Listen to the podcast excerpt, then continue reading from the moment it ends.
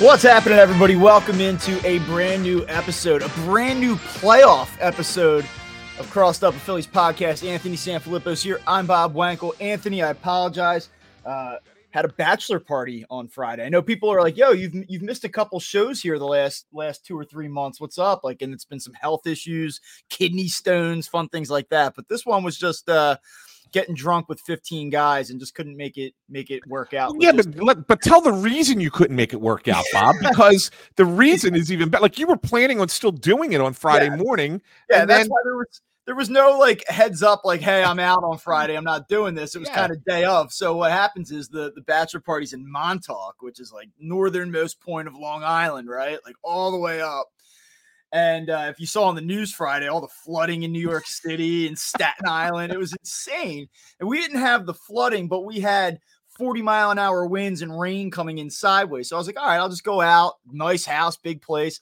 I'll go outside. I'll record. It'll be great. There was no way that was happening. So uh, I was kind of disappointed. I, I wanted to get that show in. There was a lot to talk about, but we just had to punt to today's episode. So we're going to be jam packed with good content here today. Good stuff. All right. So I mean, a lot has changed. You know, if if we would have done this show on Thursday morning, we probably would have speculated about a potential Diamondback series. You know, how do the Phillies match up with Arizona? And I know it wasn't a big weekend for Phillies baseball. Those games against the Mets were generally meaningless, but everything has sort of changed here. And now the Phillies have to deal with the Miami Marlins. And let me just give you one take because we're going to dive into it. Yeah. I'm having a hard time. Like this is what I said to one of my friends at said bachelor party. He said, "Well, what do you think about the Phillies?" I said, "I- "I like them. I like. I want to back them. Like I, I do think that they have this potential long run in them." I said, "But if if you were to tell me that the Phillies had to get through both the Marlins, who they have a lot of problems with, and the Braves in consecutive series, like I just don't feel great about that. Uh, when you just go high level, big picture." So I think your job today is to, to make me and maybe everyone else that has a little bit of anxiety saying, oh, great, it's the Marlins, these fucking guys again. You know, how, how do you kind of get to a place where you feel good about what you're about to see this week? Bob, eh, I- I wrote a story, was it a week and a half ago, where I ranked the possible playoff opponents for the Phillies. And other than the little joke of the Padres, who I put at the very bottom as the least te- the team you least wanted to see, only because if they would have gotten in, they would have been riding some ridiculous streak and had this crazy momentum coming in, and that's why you didn't want to face them. Um, the Marlins were the team you wanted to face the least. Like Reds, Cubs, Diamondbacks, Giants, all those teams, any one of them would have been better than the Marlins. So, it, off the top, I I acknowledge that this is the worst matchup for the Phillies in the first round. That said, things have changed for the Marlins as well. They, they've lost two of their top starting pitchers. That's Mhm. big. Yeah. Um, uh, they got guys coming off of injury that haven't played. You know, you're you're gonna have um, Luis Arraez, who's their leadoff hitter, National League batting champion. He'll have he'll be playing in a game if he plays, assuming he plays. I think he will. He pinch hit on Friday, so I think he will play. Um, but he, he- other than that one at bat, it'll be the first game he's played in two weeks. It's not that easy to just jump right back into it, especially in a playoff atmosphere and be a, a contributor. So there are reasons that the Marlins are not as scary as they may may have been two weeks ago. But yeah, you're right. This is the team that gives the Phillies the biggest, the most fits out of any of the potential first round opponents. So you go back a few years here, and it's like the Phillies have had problems with this Marlins team for for a number of seasons. And the one that like I always go back to, like in 2019, 2020, that's when this really started. This like, why can't the Phillies deal with the Marlins? And I think that there is an intimidation factor with Citizens Bank Park and this Phillies team for for other clubs. Like I do think that there's a little bit like, wow, like there's some big names. This atmosphere is crazy.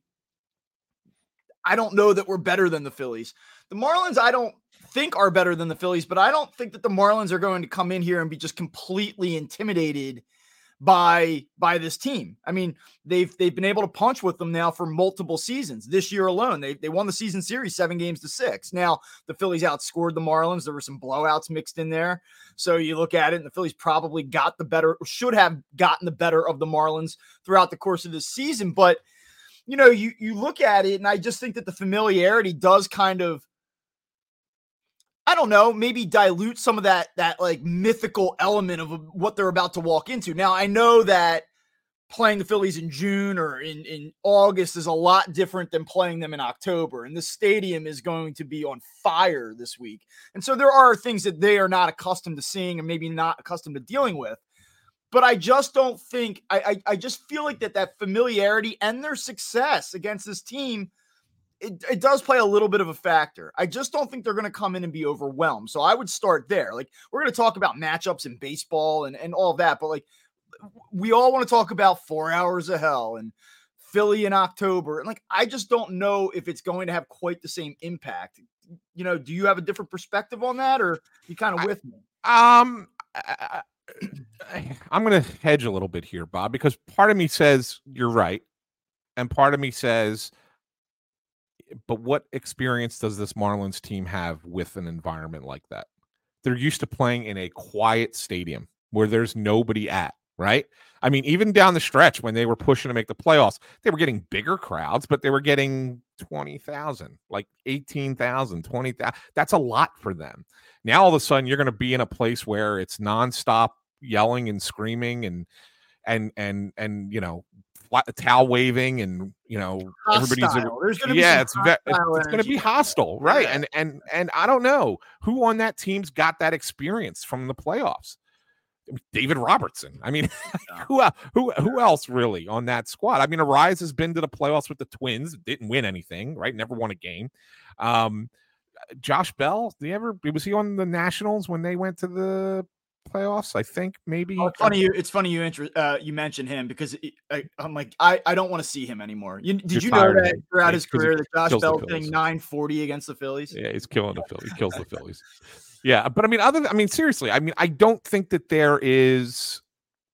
You know, there there's something. I think there's something to be said for the fact that they haven't experienced that.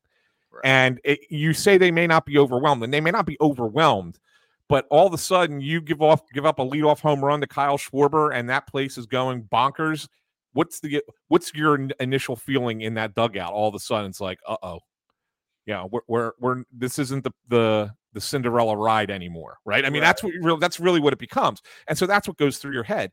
And I think that the one different, the other thing with that too, Bob, is this: uh, when you get into a three game series, I think when you're unless you are a certain breed of player or certain breed of team, you, you start to try and make everything happen all at once because it, it has to it has to you feel like it, we have to win like oh my god we can't there's no margin for error and so i think that the phillies experience favors them there and so the marlins I, I don't know maybe maybe they're maybe they're slow heartbeat kind of team who knows but eh, I, I think that could be a thing too Well, so it's it's an interesting point that you just brought up, which is it's a three game series.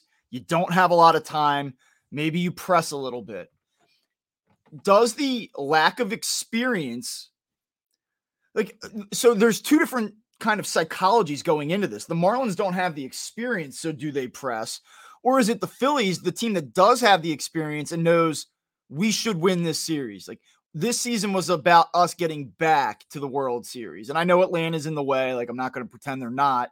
But for this Phillies team with all these veterans and this team feels like it can make that World Series run, like, I worry about the opposite side of the spectrum, which is we've got to make this count.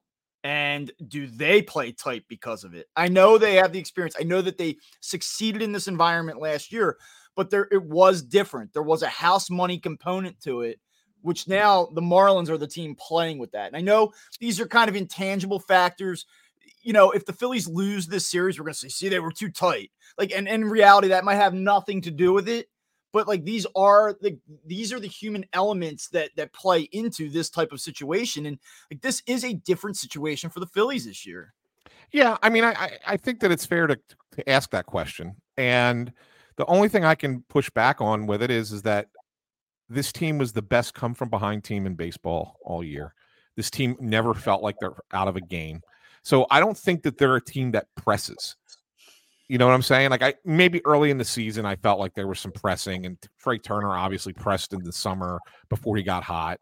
Um, so there there are there are individual moments of pressing that's that which is why it comes into your mind that no, maybe they would do that. But I just think in general how they approach games and outcomes of games and, and, and how to get to that outcome of the game, I don't think that the team is a pressing team. So so therefore, no, I don't think that they will. But I mean, you know, anything's possible, right? Within an individual player. I mean, let's be honest. We talk about Trea Turner, and uh, uh, he was great from August fifth on.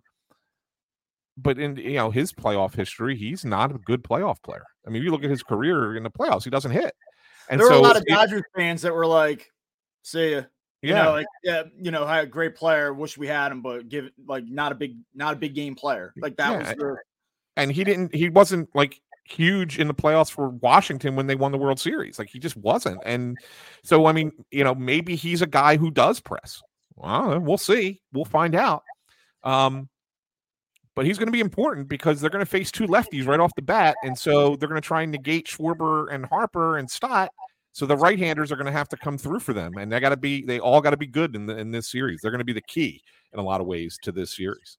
So I think I am less concerned, and these are the talking points. The Marlins play this Phillies team tough, and you know they they sort of have their number, and uh, they're not going to be intimidated. Like I led with that because those are the things that you're going to hear, and I think that they're worth exploration. But when you look at this Marlins team, you say, okay, they don't hit a ton. It's not some electric offense that's going to come in and pummel you. They have a couple guys that can do some damage. But I think the primary concern is that I look at the pitching matchups and I see Wheeler, who is one of the best pitchers in all of baseball, but I see Luzardo, who is a good arm and has had some success against this Phillies lineup. And then the parade of left handed relievers that this team can throw at you. And it leads me to believe that, at least in game one, that runs are going to be at a premium. And if that is the case, you look at the Marlins track record and their success in one run games this season. It was Corey Seidman who I read, and I know a few people had it. The Marlins are 33 and 13 in one run games this season. And so to me, that that would suggest that they are equipped to kind of play in these in these struggles. So I know it's the postseason. They're on the road. It's Philadelphia. It, everything is different in October. I know that, but like I expect a low scoring game tomorrow night. And you look at some of these key Phillies hitters and what they've done against Luzardo throughout their careers. I did the thing in the newsletter about this today, but there's a number of guys that have struggled and guys from the right side too. So forget Bryce Harper for a second. We'll get to him, but JT Realmuto against Luzardo throughout his career, one for 13, five strikeouts. Trea Turner, 0 for 4, two strikeouts. Alec Bohm, 1 for 11, four strikeouts. Like the, the issue for me here is that you need your right-handed hitters to, to really come through in this series. Like, and they they better. Now the Phillies were terrible against left-handed pitching earlier this season. When you actually played the full thing out there, they finished in the top 10 in OPS against lefties this season. They were eighth overall. Which is so, which, which is crazy, right? You remember, you go back to our shows in like May, beginning of June. I'm like, this is an, an absolutely atrocious team against left-handed pitching. And it's because yeah a lot of these primary guys from the right side were struggling, right? And and they've gotten it going a little bit. But like they cannot have that type of series from Alec Bohm and JT Realmuto this week. They just cannot. So, uh, you know, then you look at, okay, well, what does Bryce Harper do against him? He can give tough at bats to lefties. Like he's one for nine with five career strikeouts against Luzardo. Like there's a number of guys here. Like it is not good. And if you look at the collective, um, I, I had this earlier. Current Phillies hitters that are rostered in this series are hitting 211 with a 602 OPS against him. So I'm not telling you that you're getting Clayton Kershaw here this week, but like this, there's not a, a big track record of success either. Though, like one guy that's really had some success from the right side is Edmundo Sosa. Is he going to play? And then you know Bryson Stott's four for five, so he's actually had some decent at bats here. I, don't know what your take is on all this, but you you dive into this matchup and say I feel great about Zack Wheeler, but like can Luzardo go pitch for pitch with him? Yeah, so I think I think that's the thing. I think that you know Luzardo, Braxton Garrett, they're going to be who you get in the first two games. So it's a couple of lefties. They have four lefties that they can bring out of the pen, two of which are really good in Tanner Scott, who's their closer. Um, I think he actually led the majors in strikeouts by a relief pitcher, if I'm not mistaken. Um, and um, Andrew Nardi. So they have a couple, they have some lefties that they're and then they have a couple other lefties that they go to earlier in the game. Um, so that's the thing. It's really going to come down to, and this is going to be interesting because I think we're going to probably talk about this too. Um, it's going to talk. The interesting is going to be the roster construction and how who plays, who who gets starts, who who comes off the bench, like what the Phillies are going to do here. Um, I'm going to be curious to see what the. I guess the roster has to be put in today, right? At some point, I think five o'clock. Today. By twelve o'clock tomorrow, actually. Yeah. Oh, is it? Is noon, it by tomorrow? They can do it by tomorrow. Yeah. Tomorrow. Okay. Um. So so yeah. I mean, so that's the thing. Like, I'm going to be curious to see what they do. But you're right. I mean, it's interesting that the lefties hit Luzardo better than the righties do. Um, and that's not and that's weird because he's not like a a, a reverse pitcher. He's not an opposite pitcher. Right. Um so it's it is interesting, but I don't know. They how many times have they seen him this year? Sometimes you get to see a guy a third time or fourth time. Right. That kind of stuff changes a little bit. And again, under the under the pressure of the of the of the playoff start. I mean, look at a guy we, we've talked about it ad nauseum with a guy like Clayton Kershaw, right, for the Dodgers, who easily a Hall of Fame pitcher, sensational numbers, Cy Young's, you know, strikeout, everything about him but eh, when he's gotten into the playoffs has never really been great, right? And we talked about it last year with Verlander. You know, Verlander never really been great in the postseason. So there are guys who put up great numbers and then they get into the playoffs and it's like, oh man, this is different. Could Luzardo be that way too? I think so. All right, so uh, you we just kind of alluded to it here the the roster construction. This is not as um as much of a slam dunk, I guess, as you might think. Like, no. you think about 90 win teams and with, with, all these big names, and you would think like there's a lineup, and they're just obviously going to trot that out there. And, you know, the lineup is what it is, and whatever shall be, shall be.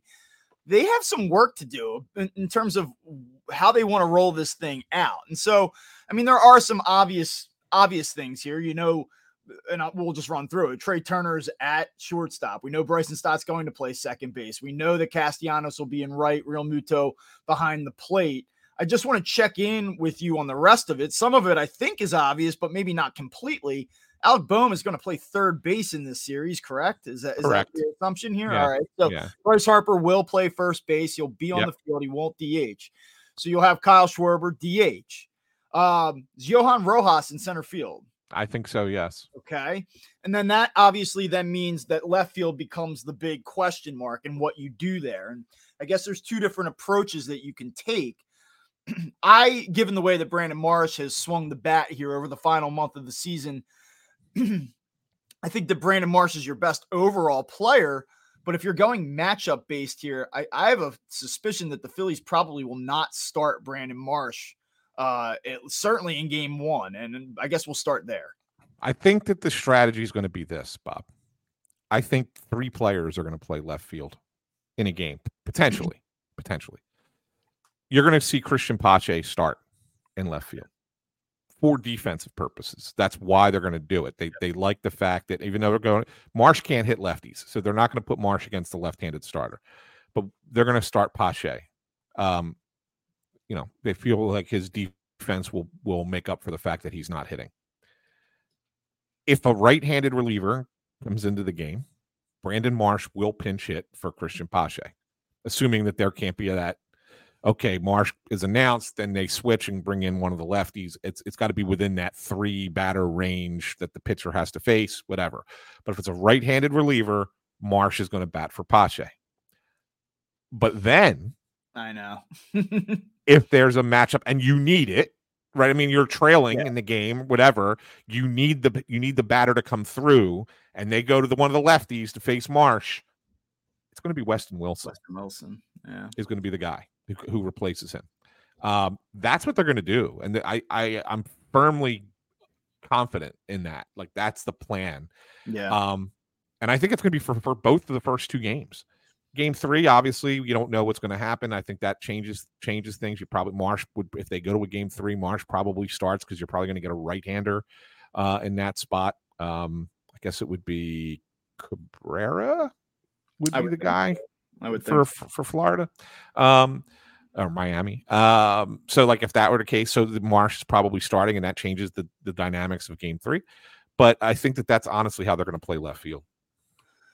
I agree with you. Um, I, I, in fact, like I was, I was kind of curious if you were like where you were at on the Weston Wilson thing because I that's the only way, and it's it's just unique to this particular matchup. Like if, Yes. if it were any other team, if it were Arizona, like I don't think we would really be diving into it to that degree. But No, you almost have to bookend with the depth in the bullpen from the left side. You almost have to bookend it. You have to almost have that lefty sandwiched in between the two right-handed options in order to attack this because the Marlins just will continue to come at you with that.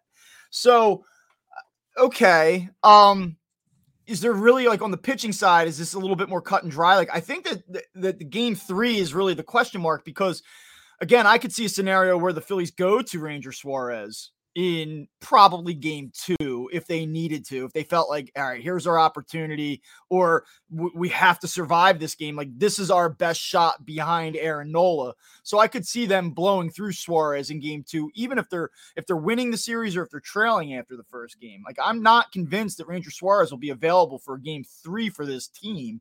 Uh, so I guess two things. Number one, what do you see in terms of how they might approach the usage of Ranger Suarez? Uh, and then two, if they were to burn him early, what do you think they would do in a potential game three? And then we can talk about the the bullpen and I guess maybe the how they fill this thing out at the end. Well, if, if you if I mean I think Suarez is the guy for game three, but like you said, if he has to pitch sooner, and I think that the only way he pitches sooner, Bob, is if they're if they're up against it. Okay. Like in other words, they lose game one, and then Nola comes out and is not good to start game two. so let me give you an exact scenario. Yeah. It's it's the fourth inning. The Phillies lead four to three. Nola has nothing. It's it's 1-0 Phillies though. They win game one. So this is a, an eliminate like this is you have the ability to eliminate. They don't they don't make that move. They hold him. I think they hold him. Okay. I Yeah. think if they're if they're ahead in the series, I think that I, I could be wrong. I could Mhm. absolutely be wrong, but I think that they look at it as saying, "Let's keep that in our back pocket." We know he's a he how he is in the playoffs. We know he won't be phased by the the moment, and I think that they are still worried that as good as Christopher Sanchez has been, that they don't want to put the pressure of the season on his shoulders. Yeah. And so I would think Sanchez in that scenario that you just gave me is the more likely person to replace Nola and hold on hold on to Suarez. The only way again, if they're now if they're down, if they lose game 1 and they're down 4 to 3 and Nola doesn't have it, then I think all bets are off. I think you could see a Suarez in in, in that spot in game 2 because you know you have to win it in order to get to game 3. And then the decision comes on who the hell you start in game 3. It's probably Sanchez, but they I think they would. I can't believe I'm going to say this, but I think they would still consider freaking Taijuan Walker in that spot. Does Taijuan Walker's game on uh I guess Friday night or a Saturday game one it was. I mean, Yeah. does that does that factor in at all? Do they say, Oh, I gave him seven innings, you know, he limited the hits. It was it was pretty effective start. Like- He's he's Cy Young after giving up four runs, Yeah. right? I mean, seriously, like he, he he gives up all the runs and then he's unhittable for four innings. like I, I don't I don't un, I don't understand it. I don't I can't explain it. And I'm certain that they've tried changing up his pregame routine. I'm certain that they've tried to get him a little, you know, a little warmer sooner, you know, Yeah. before the game starts. And it doesn't seem to matter. He's too wild. He walks a ton of guys, gives up those hits, gets gets behind in games, but then stabilizes and keeps you in it. It's so weird. I think I'm pre- I'm pretty sure he's still on the playoff roster. Yeah, and I mean, I'll go back and hey, second shout out to Corey Seidman here, but I read his piece this morning and he makes a good point. He says, listen, you know, you get into extra innings, there is no ghost runner on second. There is a possibility that you might need length at the back of the game. And then from there, you take that point and say, okay, well, then you think, well, who profiles in that type of situation where if you needed two or three innings at the end of the game, you would want a veteran that can be stretched out a little bit. Uh, so, I mean, there, therein lies the the rationale, or therein lies the case to probably roster him. But I would, I would say this: if if he is pitching meaningful innings in this series, I do not feel great about the Phillies' prospect of winning it. And I, I hate I, I, I, you know, I feel a little bit like, man, it, it, does feel like I've I've piled on him a little bit, but he just straight up has not been very good. And mm. you know, you can look at the record and you can look at the ERA and say like it's not that bad, you know, comparatively the league average.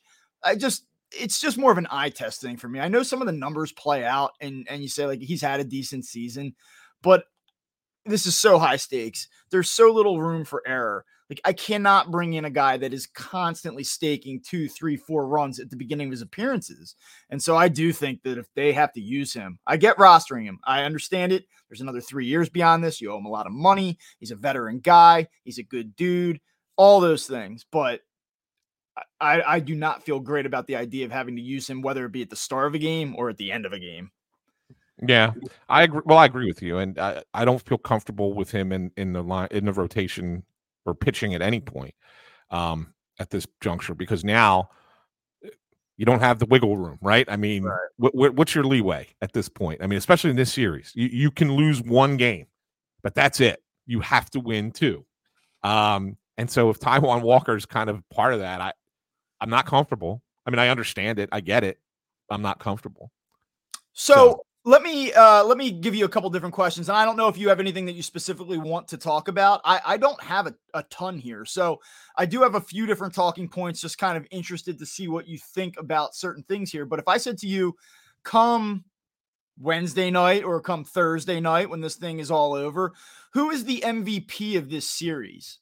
It's only three games maybe three games. Yeah. But who are we walking away from this and saying like the Phillies won this series because of this guy? Like, is there a name that sort of fits that profile? It's hard because it's you know it's such a short series. It could be anybody, right? I mean, anybody could be the hero of of a of a series that's this short, and that's why I don't think that they actually name an MVP of they the don't. wild card round, right? Because it's so short.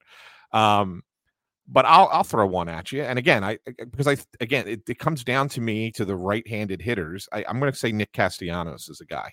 Mm-hmm. He's never been a, a, a big postseason guy, and I guess you know he played in the playoffs with uh, Detroit and uh, did he play with them in Cincinnati? Did they get in one year with him? I don't think I don't remember if they did or not. So. I don't remember I, the recent Reds teams making it. No. Well, they had they had that one good year. I didn't remember if they got in and then like was that a 2020 thing? Like they were in and then they didn't last kind of thing.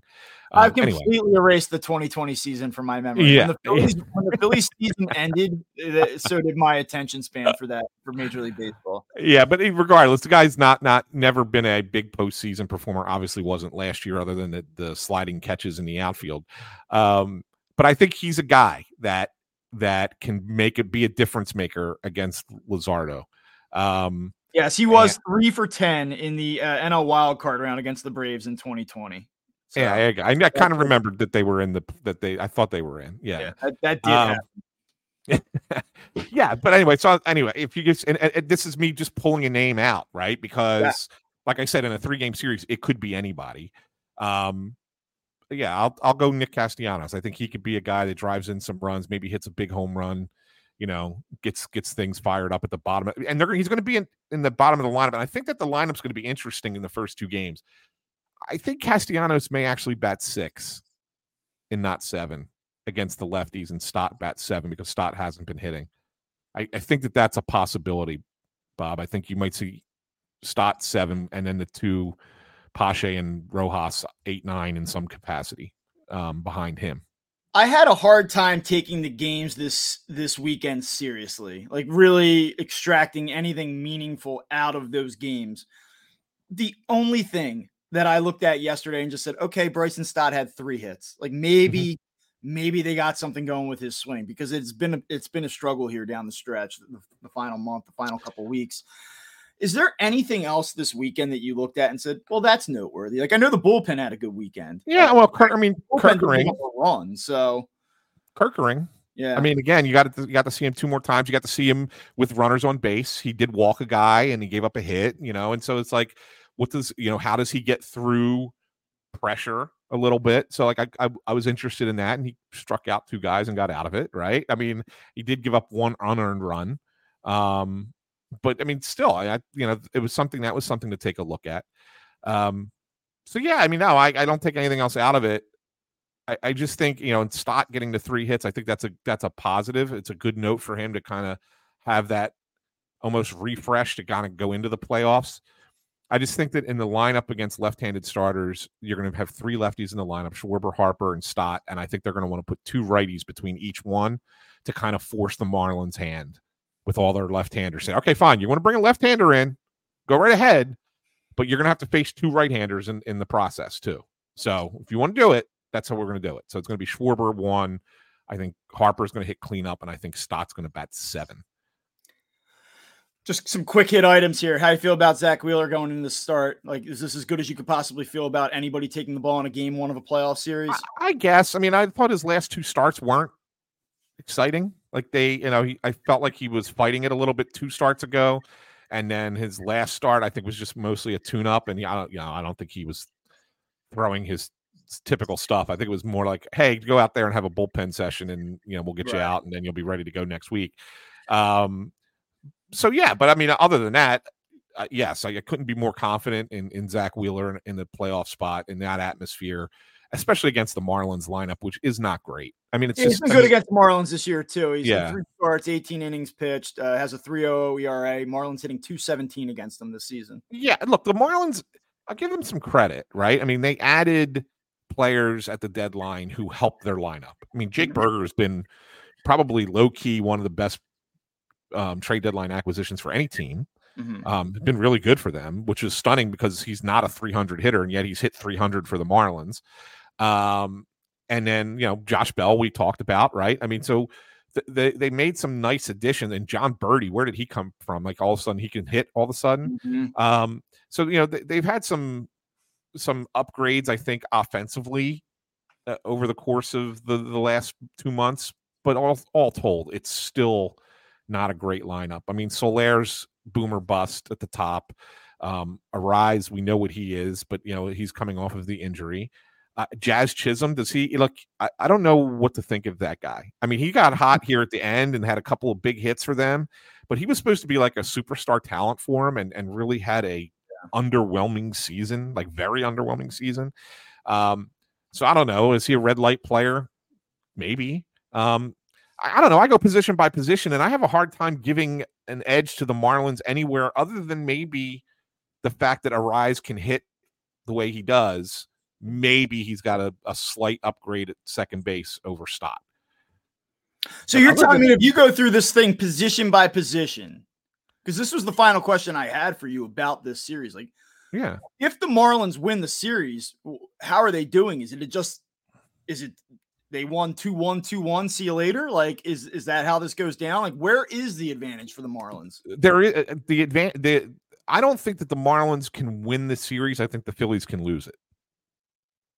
You see what I'm saying? Like I you know, the Marlins are a good enough team that they can hang around and, you know, they got the good enough pitching that they can keep, they can stay in games, right? I, will give them that. I mean, I, I'm not going to sit here and tell you that they stink. They don't stink. They're a good, you know, they're a good team. They're in the playoffs for a reason. Um, but at the same time, I, this is all on the, this is the Phillies. This is all on the Phillies.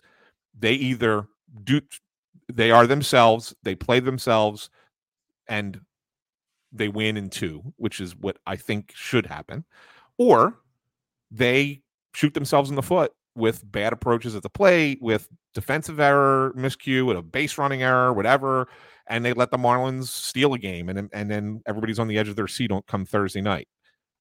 That, that's what I think it is. I think it falls on the Phillies more so than it does. How can the Marlins pull it out?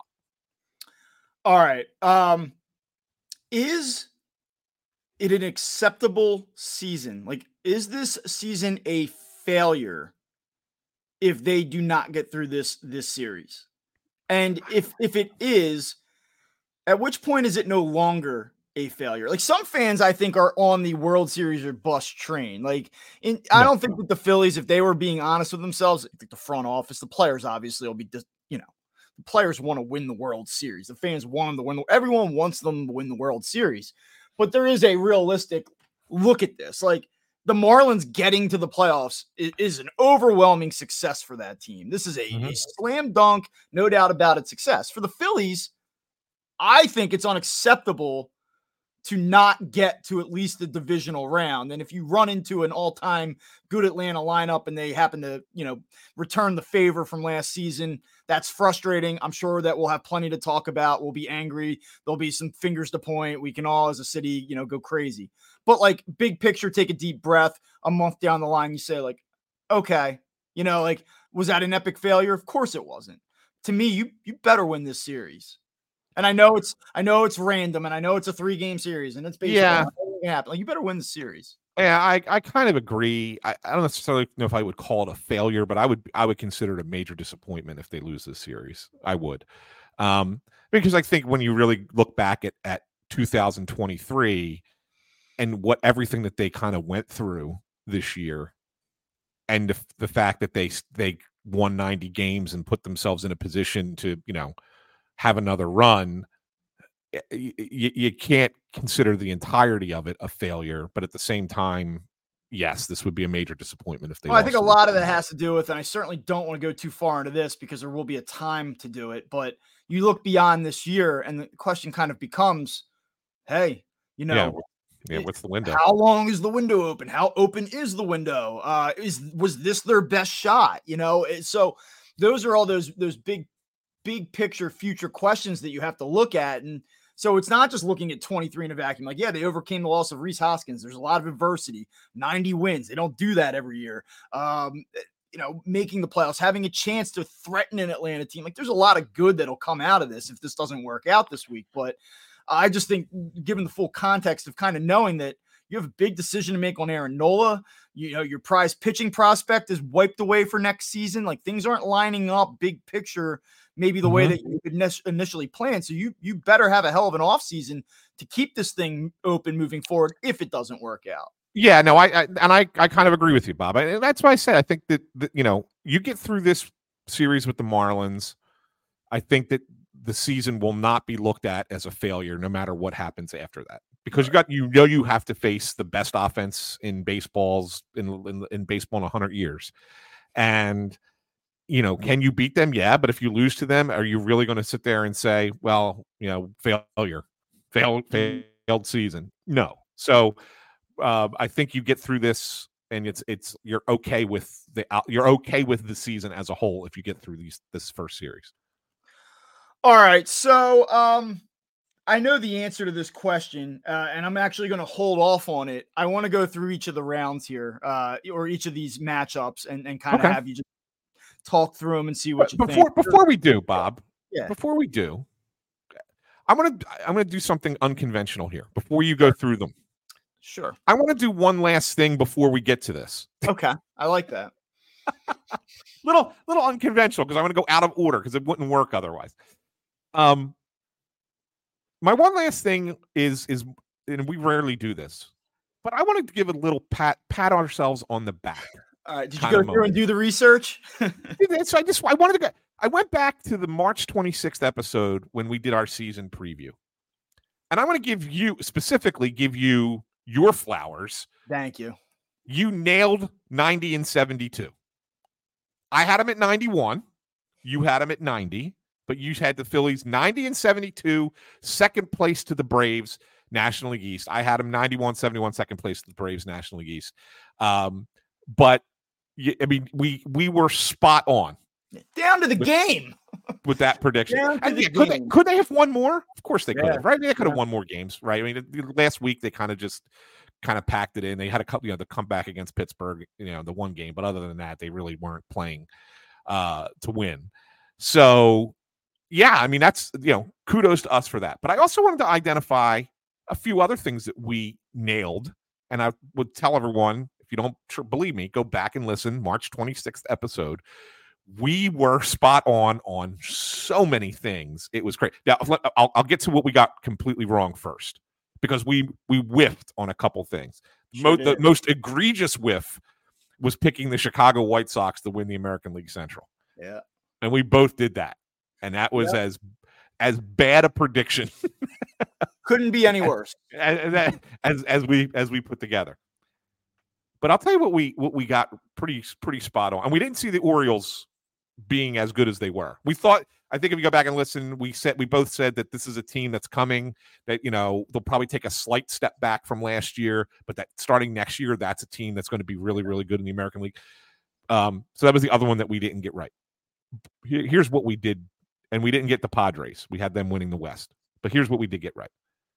We had Milwaukee winning the, the Central. We had the Cardinals collapsing because they had no pitching. Mm-hmm.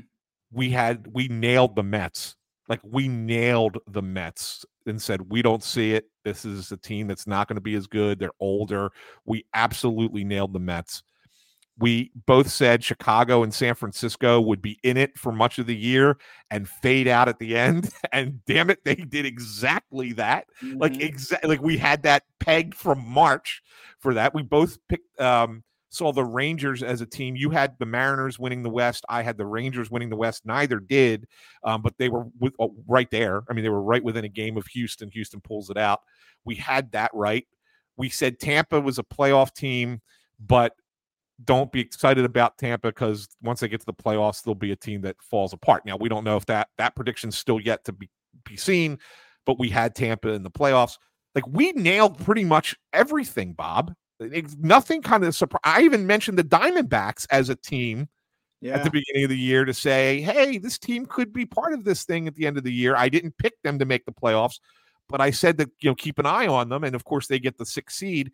Like we nailed this, I, and I and I never, I don't think we ever like really give ourselves credit for for. yeah, I'm not a big like, did. hey, look at me, I I crushed that one, I got it right. But yeah, I mean, it's, it's good to see that we have some idea of what we're talking about, and you know, I don't think everybody has like that long of a memory, so I have no issue highlighting some of those uh, correct picks there to to kind of validate that we have a, an actual clue.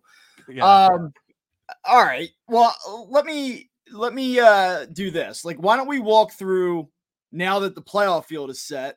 Why Yeah. don't we walk through these first rounds okay. and then now take the opportunity to just try to pick it all out from here and let's see Yep. how we do with that. Sounds good.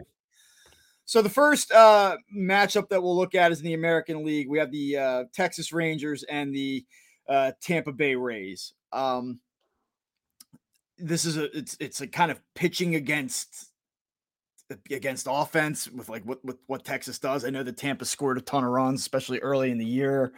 Um, I know what I'm rooting for in this series. Um, I, I don't I don't have a ton of conviction in how I view it though, especially given that the games are in Tampa Bay. Uh, what's your thought here?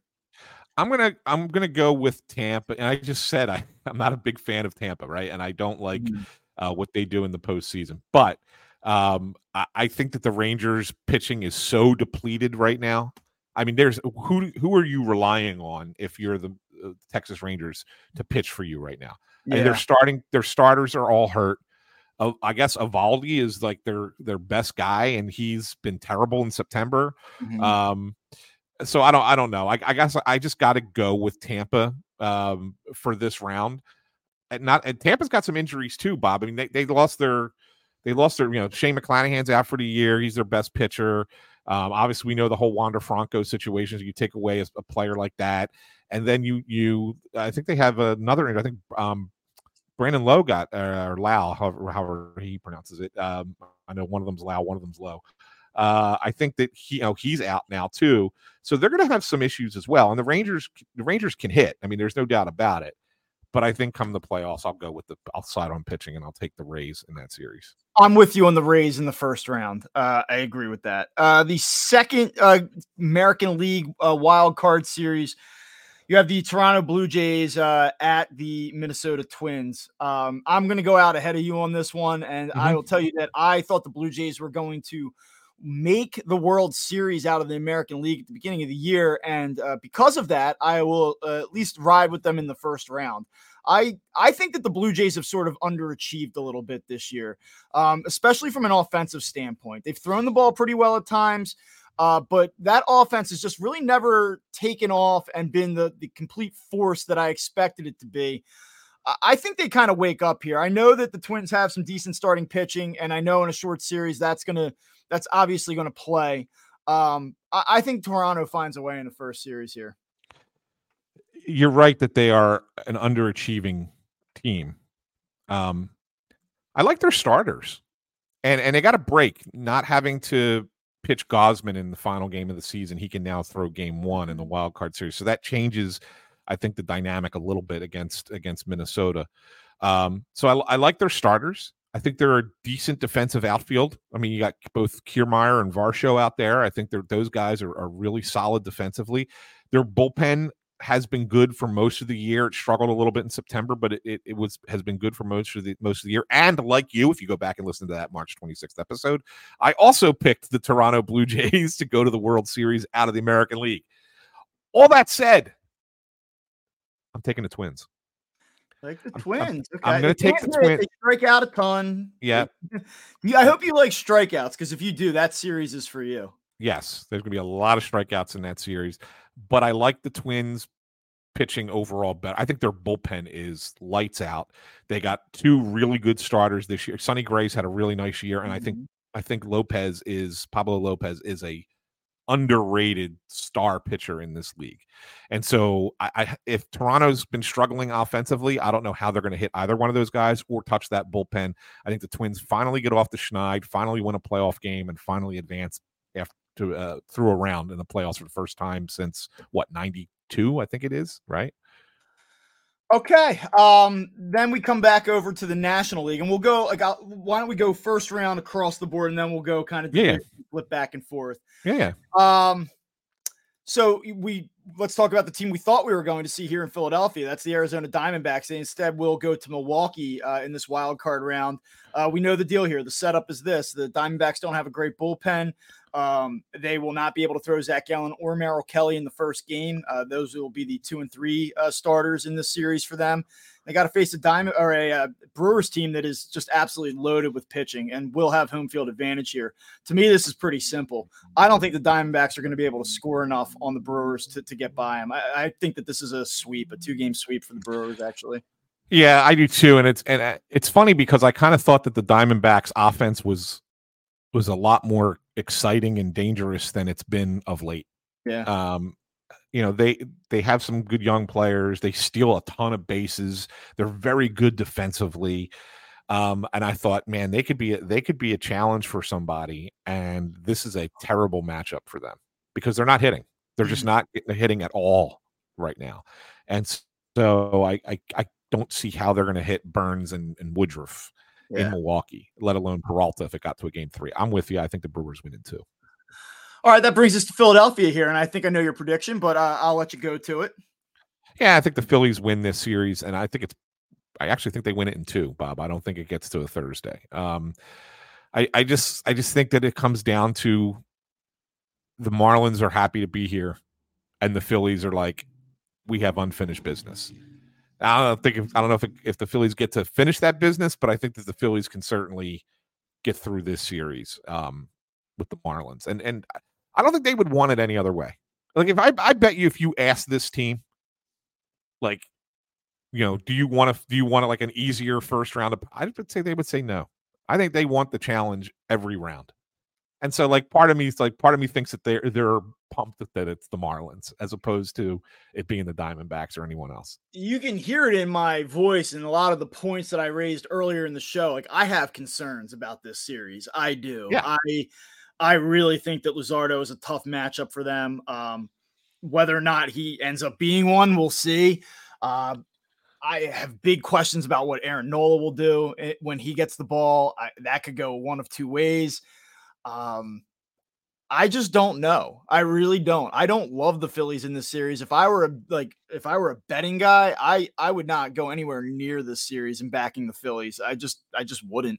I don't think it's a good matchup in any capacity for them. I truly don't. Other than, you know, hey, experience and home field and, and Red October and all that stuff. That being said, I will take the Phillies, but I think it goes three games, and I think it is utterly miserable from start to finish. Like where you like everyone is going to be like, "What the hell was that?" You're going to need the day off on Friday because it, it, I think it's going to be ugly and tight and uh, just absolutely miserable.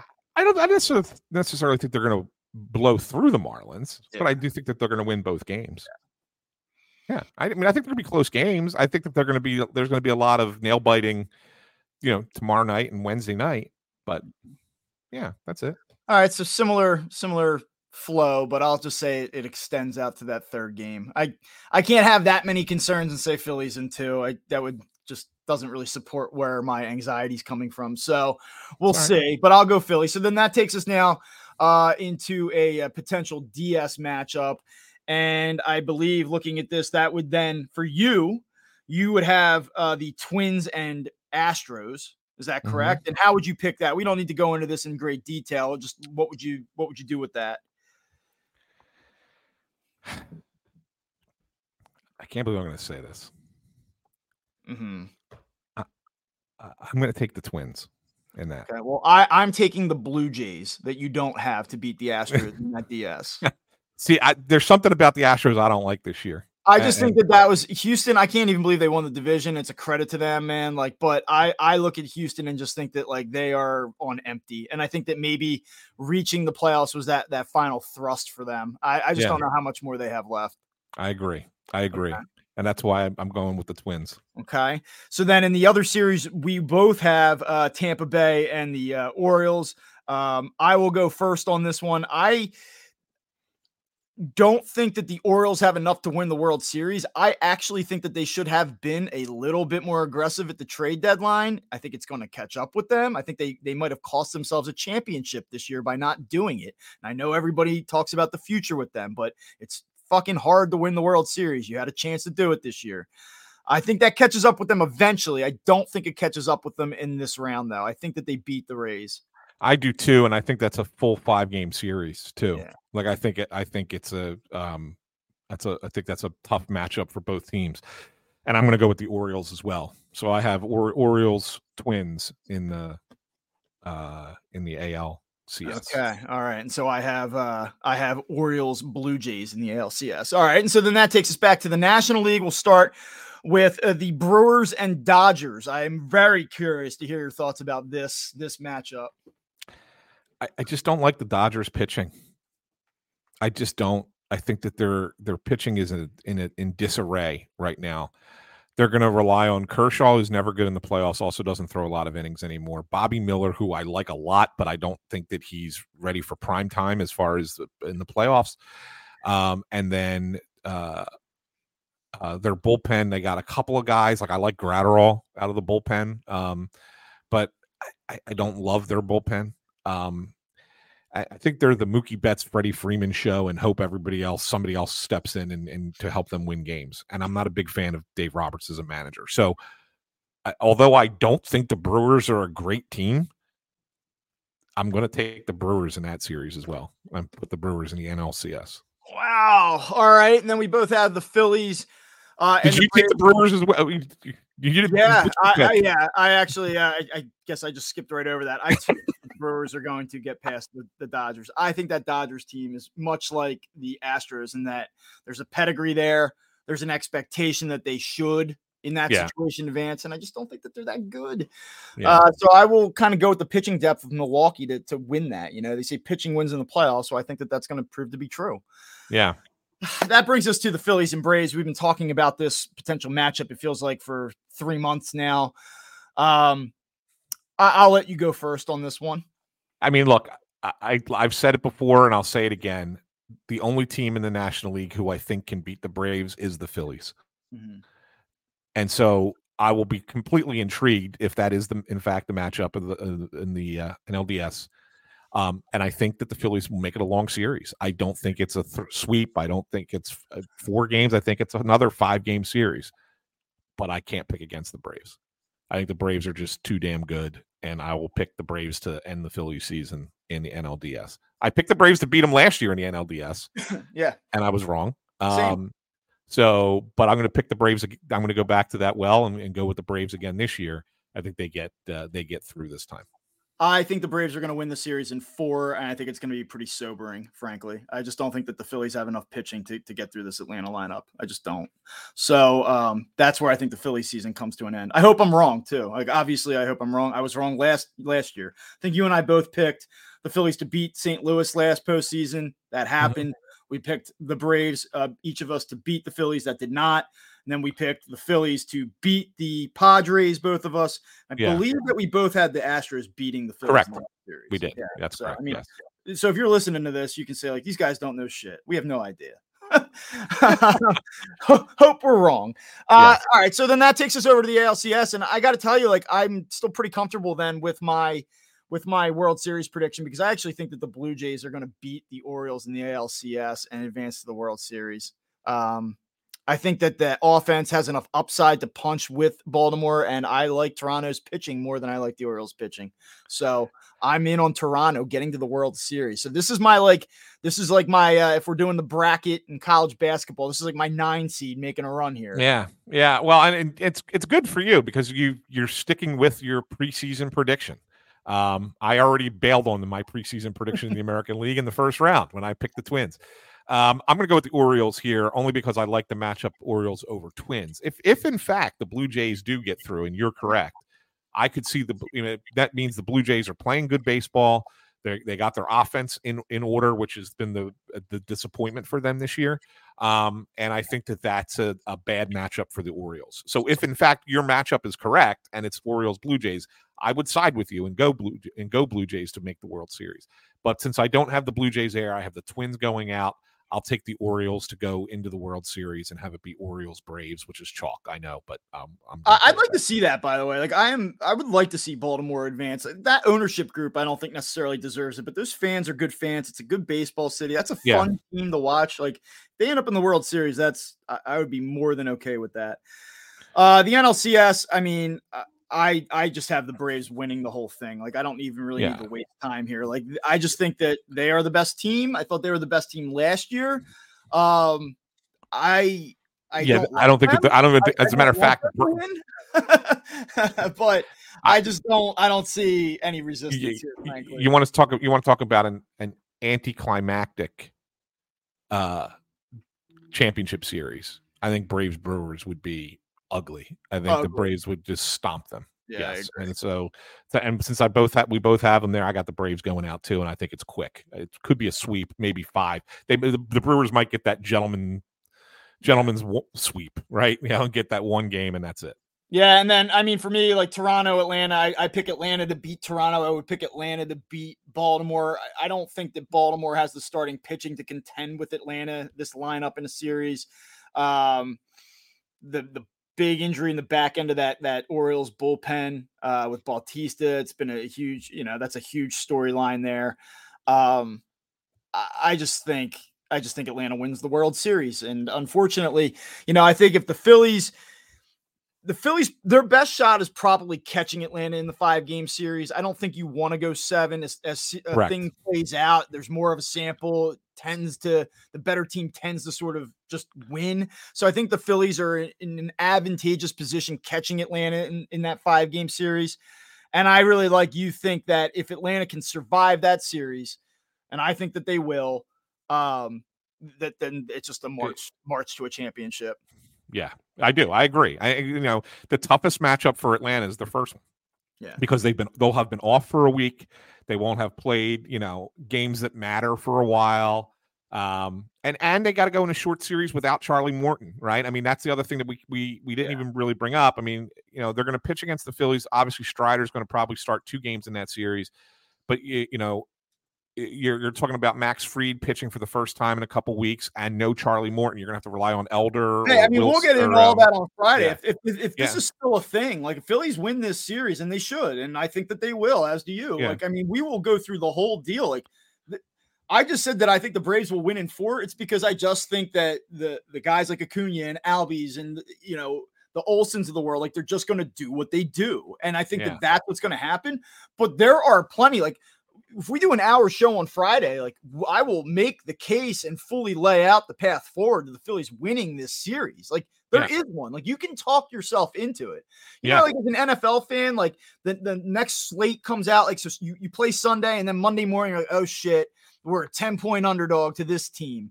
And then by Thursday, though, you've completely convinced yourself that like not only do they have a shot, they're going to win. Like we yeah. will go through that exercise on Friday for everybody because it's yep. it's possible. It's just not what I would back. You know, if if like yes, like I hey shocker spoiler alert here. Like I want the Phillies to win. I'm a Phillies fan or was a Phillies fan that now does whatever with the Phillies. Like I want them to win, but like if I'm coming on the show and you know trying to be real, I just don't see it. Yeah, I agree. I agree. All right. Um, I believe. Well, so hey, we already did one last thing. So yeah, some uh, some plugs here and, and be out or what? Yeah. Yeah, that's it. I think we hit the hour mark. I think that was a good. It was a good like. Tell everybody what you're doing right now. Like you got you got like nine different things going on at the moment. what so, I got going on? No, I like a Mr. Television. You're like Sunday night this, uh, you know, Thursday night that. Like no, I got that. There. I know I got a new gig where I'm uh, r- rotating guests on uh, the fantastic uh, sports show on Fox 29, which is uh, their nightly uh, sports talk show with uh, Jason Martinez and um, and uh, Breland Moore. Um, a bunch of rotating guests. There's ten of us, I guess, who rotate in and out, and I'm one of them. I'm I'm on Thursday every other Thursday night. So I did this past Thursday. We did Memories of the Vet, which was kind of fun. Um, because it was the 30th anniversary of the last game at the vet. And then, uh, so I'll be back next Thursday, not this coming Thursday, but next Thursday. So hopefully we'll be talking, that will be following a game four victory by the Phillies over the Braves um, next Thursday. So uh, that will be the next time I'm on that. Um, I don't know. What else am I promoting? I don't know. Snow the goalie, crossing broad. I'll Snow the goalie. Snow the goalie is going to have some announcements coming yeah. this week, so there's going to be some there's going to be some good stuff for that. Um, stay tuned. Yeah, yeah, stay tuned on that one. And then yeah, crossing broad, we're going to be having. I guess we're going to be tag teaming this, huh, Bob? Uh, down yeah. at the, oh, playoffs. Yeah. So we'll be getting getting you some good content on crossing broad as well. Um, and then of course we'll uh, we'll be back Friday um, with this yeah. with this pod, kind of uh, either either having a, one of two very different shows. yes, it's going to be one of two uh, completely different shows for sure, for sure. Um, so yeah, so be, be tuned to stay tuned for that. And I would say, uh, I know we haven't even spoken about this yet, but I'm going to put this out there into the world. Assuming they assuming they win and then they go into the series against the Braves, our normal, you know, is put uh, putting out a pod on Friday and on Monday but I think because of the way that that series breaks down with the off days, there is an extra off day built mm-hmm. in there. We might have an extra pod. I think that that's fair. Yeah. Yeah. So we'll probably have one after game one and then after game 2 mm-hmm. And then the Friday would be after three, four, potentially leading into five, right? So we'll we'll probably sneak an extra pod in if they make that uh, division series. So, Absolutely. yeah, stay tuned for that. All right, very good. Make sure that you're also checking out the uh, Red October uh, newsletter that I do. You can go to redoctoberphilly.com, check it out. You can read it, and then you can s- subscribe for free. It comes Monday through Friday. Uh, between 9 and 9 30 in the morning uh, every single day so make sure that you're checking that out as well thank you for listening crossed up you can follow anthony at AntSanPhilly on twitter slash x you can follow me at bob underscore wankel uh, on Twitter as well, and the uh, show account at Up Phillies. We will talk to everybody on Friday morning.